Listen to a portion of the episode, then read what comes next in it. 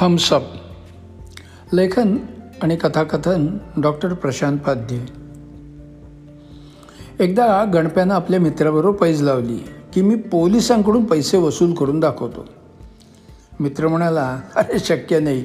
हे जन्मात कोणीही पोलिसांकडून कधीही पैसे वसूल करू शकलेलं नाही. मग गणप्यानं आपल्या मित्राबरोबर पैजच लावली पाचशे रुपयांची. एक दिवस मोटरसायकलवरून हेल्मेट न घालता गणप्या नाक्यावरून चालला होता. त्याला माहीत होतं की कोपऱ्यावर उभारलेल्या तंबूजवळ पोलीस लपून असणार आणि त्याप्रमाणे तो होताच. त्यानं शिटी मारून गणप्याला थांबवलं. गणप्या थांबला. पोलिसानं बाईकची किल्ली काढून घेतली आणि सांगितलं हेल्मेट शिवाय जातोयस.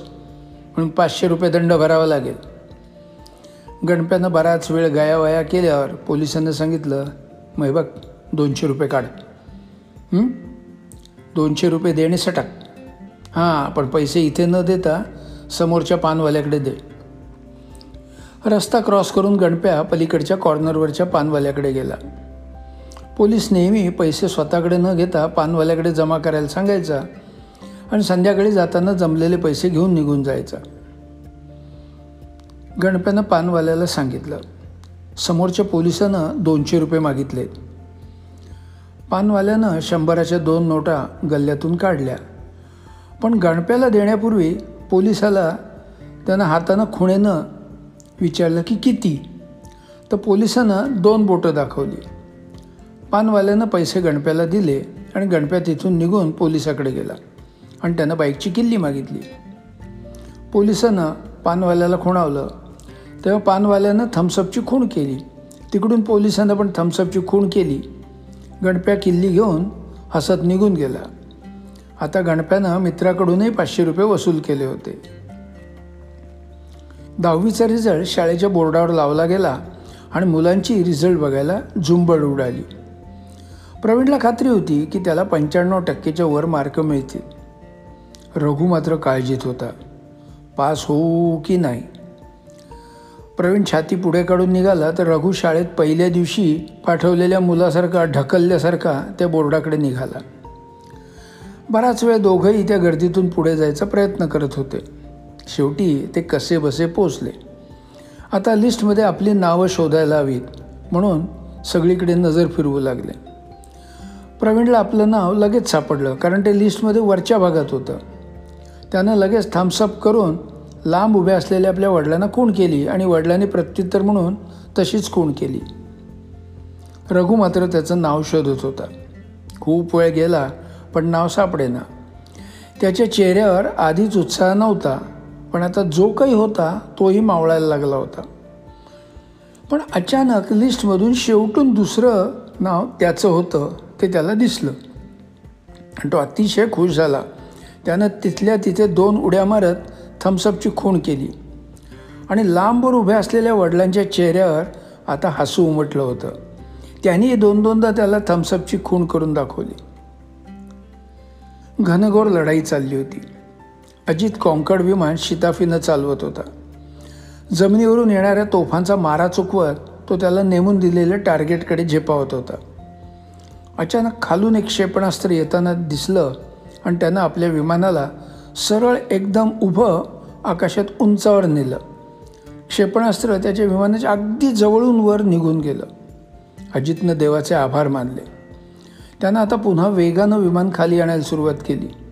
त्याला तेलाच्या टाक्या दिसू लागल्या. त्यानं त्याच्या विमानाच्या पंखांना लावलेल्या दोन्ही क्षेपणास्त्रांची दिशा त्या टाक्यांकडे वळवली आणि ट्रिगर दाबला. एका क्षणात जमिनीवरून आगीचे लोळ उसळताना दिसू लागले. कामगिरी फत्ते झाली.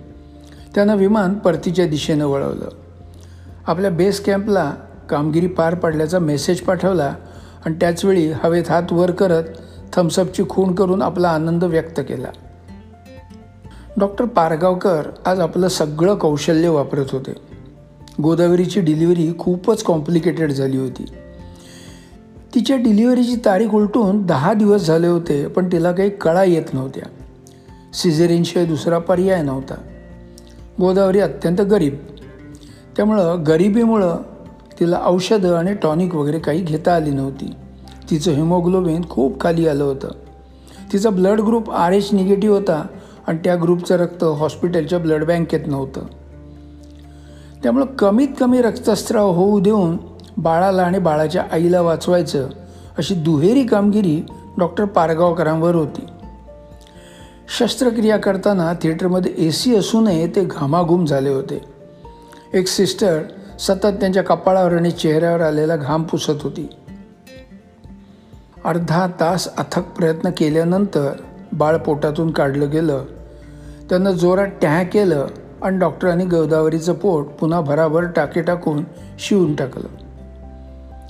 शस्त्रक्रियेत रक्तस्राव अतिशय कमी झाला होता. सर्व आटोपण डॉक्टर पारगावकर थिएटरचं दार उघडून बाहेर आले आणि त्यांनी गोदावरीच्या नवऱ्याकडे मंद स्मित करत थम्सअपची खूण केली. शेखावत मंडीच्या मार्केटमधून धान्याची पोती भरून मनालीला निघाला होता. त्या अरुंद रस्त्यावरून डोळ्यात तेल घालून गाडी चालवावी लागत होती. अर्थात तो त्या रस्त्यावरून नेहमीच जात येत होता पण आज त्याच्याकडे त्याचा स्वतःचा नवा कोरा सोळा टनी ट्रक होता. बावीस वर्षांच्या मेहनतीनंतर आज त्याच्याकडे त्याचा स्वतःचा ट्रक होता. मोनू त्याच्याबरोबर क्लिनर म्हणून बरीच वर्ष काम करत होता. त्यांनी दहा बारा किलोमीटर अंतर पार केलं आणि तो अवघड चढावाचा भाग आला. मनावर टेन्शन येऊ नये म्हणून नेहमीप्रमाणे त्यांच्या नवीन घर घेतलं तर ते कसं असावं याबद्दल गप्पा रंगात आल्या होत्या. आणि एवढ्यात अचानक समोरून एक मोठा ट्रक आला. गप्पात ते इतके रंगले होते की तो ट्रक समोर आल्यानंतरच त्यांना दिसला. दोन्ही गाड्या थांबल्या. कारण त्यांना जायला पुरेशी जागाच नव्हती. खरं तर त्या रस्त्यावर नेहमी सर्व ड्रायव्हर समोरून गाडी येताना दिसली की लांबून जिथे रस्ता रुंद असेल तिथे गाडी थांबवत होते. पण नेमकं शेखावतचं लक्ष नसल्यामुळं आता तसं करायला वाव नव्हता. एक गाडी चढावावर तर दुसरी उतरणीवर. दोन्ही सामानाने भरलेल्या. कुणालाच गाडी मागे किंवा पुढे करता येणार नव्हती. गाड्या गिअरमध्ये ठेवून हँडब्रेक लावून दोन्ही ड्रायव्हर खाली उतरले. कुणीच कुणाला दोष न देता ते रस्त्याचा अंदाज घेऊ लागले. आता काय मार्ग काढता येईल ते ठरवू लागले. खरं तर त्यांना आहे तसंच मार्गक्रमण करण्याशिवाय गत्यंतर नव्हतं. जरा पाहणी केल्यानंतर दोघेही पुन्हा आपापल्या गाडीत चढले. दोघांचे क्लिनर त्यांच्या त्यांच्या गाड्यांसमोर उभे राहून त्यांना गाडी पुढे येण्याबद्दल मार्गदर्शन करू लागले.